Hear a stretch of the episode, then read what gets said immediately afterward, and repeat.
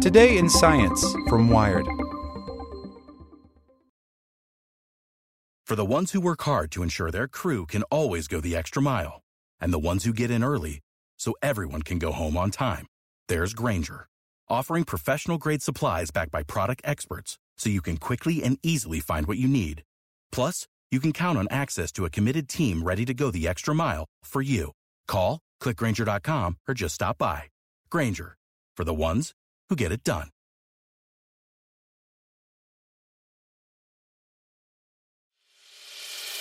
As a longtime foreign correspondent, I've worked in lots of places, but nowhere as important to the world as China.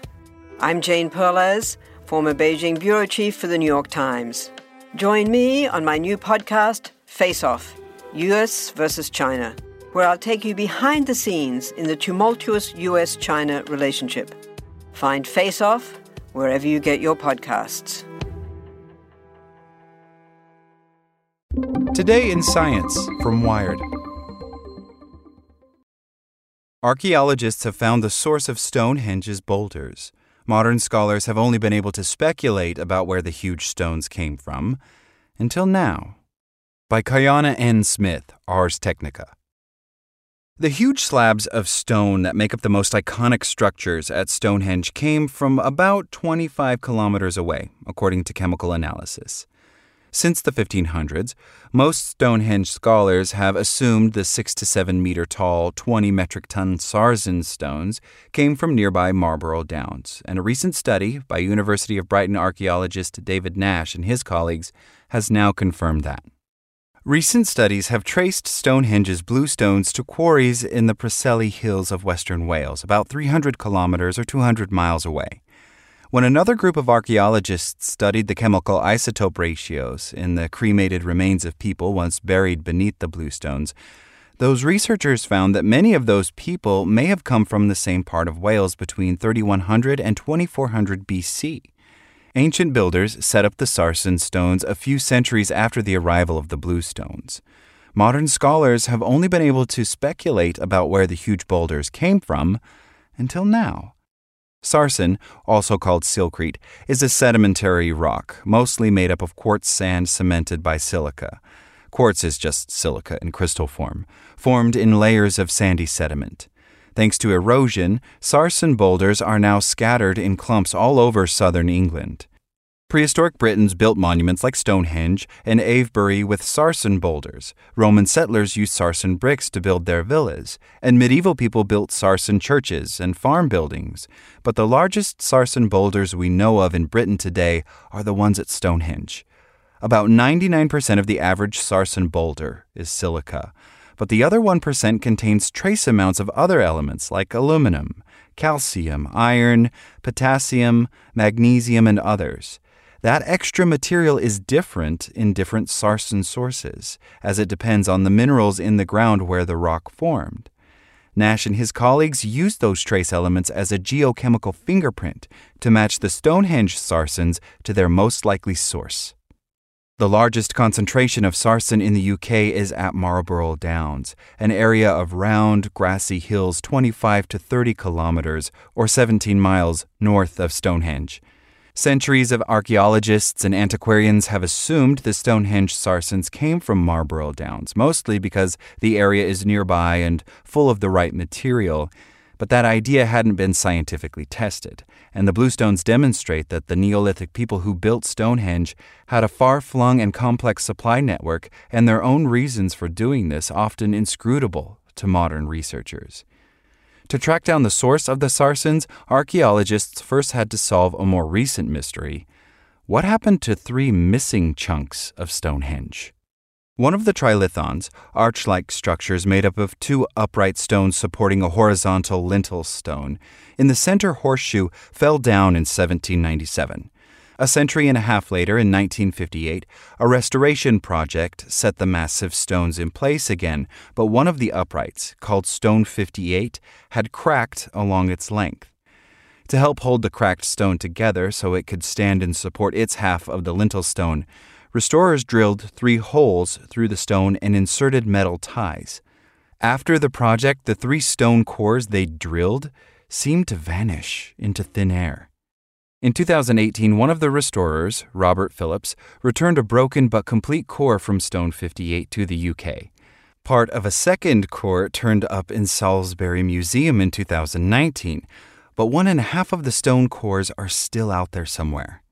Samples of the Phillips core gave Nash and his colleagues the chance to compare the chemical makeup of Stone 58 to sarsen boulders from sites all over Britain. The match turned out to be exactly what various researchers had assumed for the last 500 years.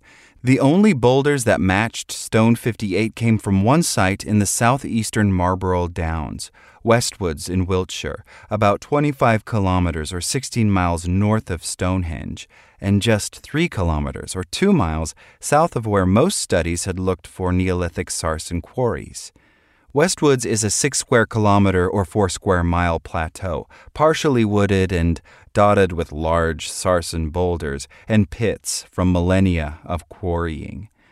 Westwoods lies within a concentration of early Neolithic activity, being close to Avebury, numerous long barrows, and causewayed enclosures at Knapp Hill, wrote Nash and his colleagues. Thousands of years ago, many of the woods were open farmland, which probably fed the same people who built Stonehenge and Avebury and feasted at nearby Durrington walls. From Westwoods, ancient builders probably hauled the Sarsens down into the Vale of Pewsey and along the River Avon to Stonehenge, where the bluestones had already stood for centuries. Nash and his colleagues used portable X ray fluorescence to check the chemical makeup of all 52 Sarsens at Stonehenge, the only survivors of the 80 Sarsens that once stood at the site. Each element emits a slightly different wavelength of light when hit by X rays, and by measuring those emissions, researchers can map the composition of an object without damaging it. 50 of the Sarsens shared very similar chemical fingerprints, which means they probably all came from the same place. And since those 50 Sarsens included Stone 58, it's likely that they all came from Westwoods. The other two surviving Sarsens came from two different places which archaeologists haven't pinpointed yet. Nash and his colleagues say different communities with access to different stone sources may have contributed stones, and those communities may have brought some of the Sarsens now missing from the monument. But we will probably never know, they wrote. Missing stones notwithstanding, pun intended, the 50 Sarsens made up different sections of Stonehenge, but they all came from the same place. That means that people probably built the outer Sarsen circle, the central horseshoe, and the individual stones like the slaughter stone and station stones at around the same time, probably during the second phase of construction around 2500 BC. The study also raises some new questions, such as why Neolithic people who had so many Sarsen sources to select from would go to one site in particular. Why, in a region with the greatest density of extant sarsen stones in Britain, Westwood was selected as the primary source for the Stonehenge sarsens is unclear, Nash and his colleagues wrote. They suggest that Westwoods may have offered larger or better quality stones than other sites, or that its location may have made it easier to transport the boulders to Stonehenge. As always, there's more work to be done and more evidence to look for. Archaeological investigations and further detailed sampling of sarsens from Westwoods and surrounding areas are now required to more tightly constrain the precise source areas and identify prehistoric sarsen extraction pits, wrote Nash and his colleagues. Like what you learned? Subscribe everywhere you listen to podcasts and get more science news at wired.com/science.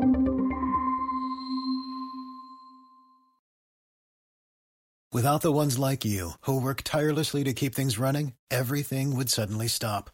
Hospitals, factories, schools, and power plants, they all depend on you. No matter the weather, emergency, or time of day, you're the ones who get it done. At Grainger, we're here for you with professional grade industrial supplies. Count on real time product availability and fast delivery. Call clickgranger.com or just stop by. Grainger for the ones who get it done.